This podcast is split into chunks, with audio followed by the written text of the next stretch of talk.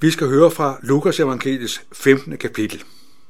Der står der sådan, alle toller og syndere holdt sig nær til Jesus for at høre ham, og farisæerne og de skriftløje gav ondt af sig og sagde, den mand tager imod syndere og spiser sammen med dem. Men han fortalte dem den lignelse. Hvis en af jer har 100 får og mister et af dem, lader han så ikke de 99 blive i ødemarken og gå ud efter det, der er mistet, indtil han finder det. Og når han har fundet det, lægger han det på glad på sine skuldre, og når han kommer hjem, lader han sine venner og naboer sammen og siger til dem, Glæd jer med mig, for jeg har fundet det for, jeg havde mistet.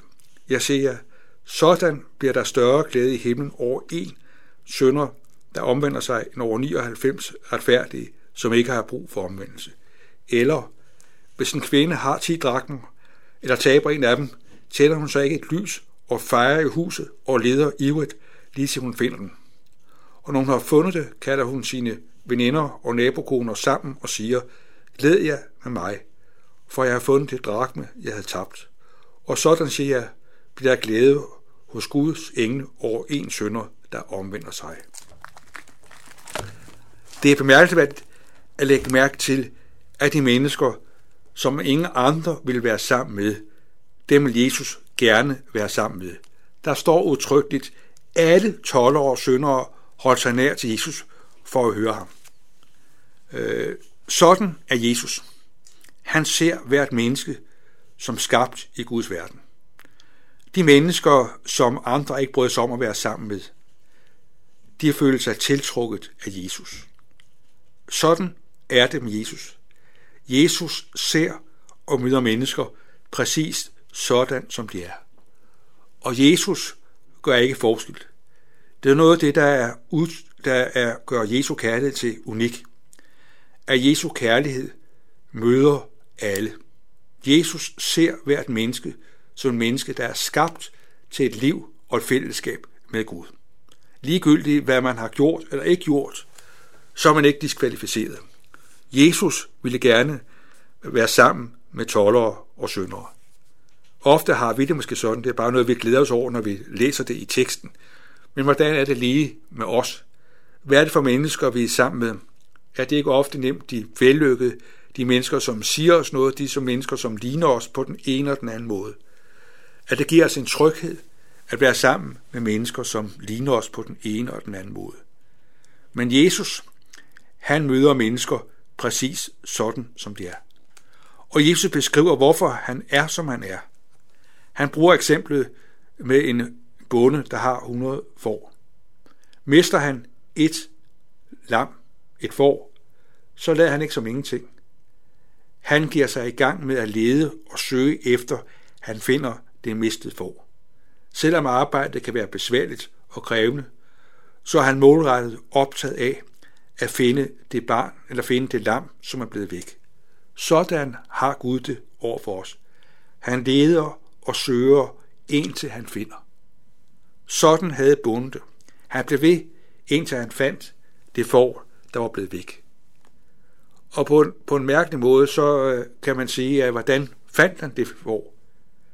Det må vel være, fordi det får skreg på den ene eller den anden måde. Så var der et skrig, som hyrden kunne høre og følge og navigere ud fra. Tænk, at det, at vi skriger til Gud i vores afmagt og vores hjælp, ikke at diskvalificere dig. Øh, vi bryder os ikke om at skrige, vi bryder os ikke om at give udtryk for svaghed og sårbarhed. Men det er ingen hindring for Gud. Og det kan jo godt være, at der er et og andet i dit og mit liv, som er sårende, som er vanskeligt, som har voldt os selv vanskeligheder på den ene eller den anden måde. Noget vi gerne vil fornægte, og noget vi gerne vil fortrænge. Men det er altså ikke noget, der er diskvalificerende over for Gud. Lammet skreg, og hørten kunne finde forud ud for skridt. Sådan er Gud den, der leder og søger, indtil han finder. Og så hører vi, at da han har fundet foråret, så bliver han glad. Nu er der dømt til fest. Det kan godt være, at det har været vanskeligt, og det er krævende at lede efter foråret. Men glæden over, at, at dette får er kommet godt og helt skabt, helt, helt skabt hjem, øh, oplyser og ophæver alle de vanskeligheder og de problemer, der har været. Og læg igen mærke til, hvordan Gud ser på hvert enkelt menneske. I Guds rige er det sådan, at et menneske, der bliver omvendt, skaber glæde mere end 99, der ikke har brug for omvendelse. Hvad er det, vi øh, har fokuseret på i vores omgang med andre? Jesus, han er optaget af, at den, der står udenfor, kommer ind, bliver fundet, og den, der bliver set. Sådan er det at være Guds barn. At blive fundet af Gud.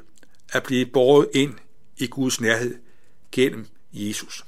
Han er den, der ser os og møder os præcis sådan, som vi er. Og det fortsætter Jesus jo også med at tale om et næste lignelse, hvor han taler om en kvinde, som har 10 drakmer. Hvis man har 10.000 kroner sædler, så er det jo sådan, at mister man den ene 1000 kroner seddel, så vil man rigtig gøre alt, man kan for at finde den 1000 kroner selv, der er blevet væk. Man nøjes ikke med at glæde sig over, at man har ni. Man leder og søger indtil man finder. Og på den måde kan vi også se her, at Gud er den, der leder og søger præcis sådan, som vi er. Han synes ikke noget arbejde er for krævende. Han synes ikke noget arbejde er for besværligt. Han ser, at skal vi mennesker ind i Guds rige, så er det ham, der må gøre gerningen. Og han gør det alene. Øh, kvinden fik ikke hjælp af andre. Hun ledte og søgte, indtil hun fandt den mønt, der var forsvundet. Sådan ser Jesus os. En mønt har værdi. Sådan har vi værdi i Guds øjne og Guds verden. Og derfor føler Gud sig ikke for fin og fremmed til at bruge tid og kræfter på os. Øh, det er måske noget, der kan være krævende for os, at vi er sårbare og vi er svage. Øh, vi bryder os ikke om, at nogen ligesom skal bruge tid og kræfter på os. Det kan, det, hvad kommer det andre ved? Men Gud er altså ikke den, der føler det problematisk. Han ser, at skal vi have liv og fællesskab, så er det Gud, der må tage initiativet. Gud må gøre gerningen alene, uden vores hjælp, uden vores assistance. Der er Gud den, der leder og søger og finder. Sådan er Gud. Tænk, Gud er den, der vil søge og lede efter os, præcis sådan som vi er. Og så ser vi, at øh, når det, der er fundet, når det, der bliver fundet, øh, bliver fundet, så skabes der glæde og opmærksomhed. Og så hører vi igen, at der er glæde i himlen over en, der omvender sig. Tænk at omvende sig. Det handler om at blive fundet. Det handler ikke om, at man forbedrer sig, men at man bliver fundet af livets skaber og livets herre. At blive fundet betyder, at man kommer ind i en sammenhæng, kommer ind i en relation, hvor man hører til. Sådan er det at være kristen, det at være fundet og borget af Gud, at man ikke lever isoleret, men lever i en sammenhæng med Gud, med Guds nåde i Guds folk. Det er jo det fantastiske i Guds menighed. Her er vi sat til at være et aktivt fællesskab, der har omsorg og omgang med hinanden præcis sådan som vi er. I menigheden er vi forskellige på den ene og den anden måde. Men det, der binder os, er Guds omsorg og Guds godhed. At Gud er den, der ved os og vil have, at vi skal leve med ham og med hans folk. Gud er den, der ser, at vi ikke kan leve som solister. Men Gud ser, at vi er brug for hinanden. Og det at leve sammen i et kristen fællesskab er også en måde, hvor vi bliver får hjælp til at leve som kristne. Vi kan berige og trøste hinanden, at man kan tale om troens liv. For det at tale om troens liv er med til, at man styrker og giver hinanden hjælp og giver hinanden frimodet til at klare livet. Mange gange så oplever vi jo, at vi er alene og står alene. Og det kan isolere os. Men det, at vi ved, at vi er sammen, hører sammen med andre, det giver os en identitet, giver os en selvforståelse, giver os en oplevelse af, at vi får lov til at høre hjemme og være sammen. Noget af det, der er afgørende i et menneskes liv, det er, at man har relationer, hører til i en bestemt sammenhæng. Vi er skabt socialt. Vi er skabt til at leve sammen med andre. Sådan har Gud skabt os til at leve med hinanden i et fællesskab, hvor omsorg og kærlighed og godhed skriver en stadig dagsorden.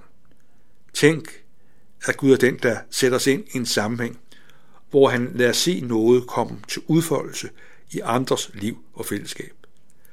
At øh, det lam og det får, der var forsvundet, blev ført hjem til sammenhæng med de 99 andre.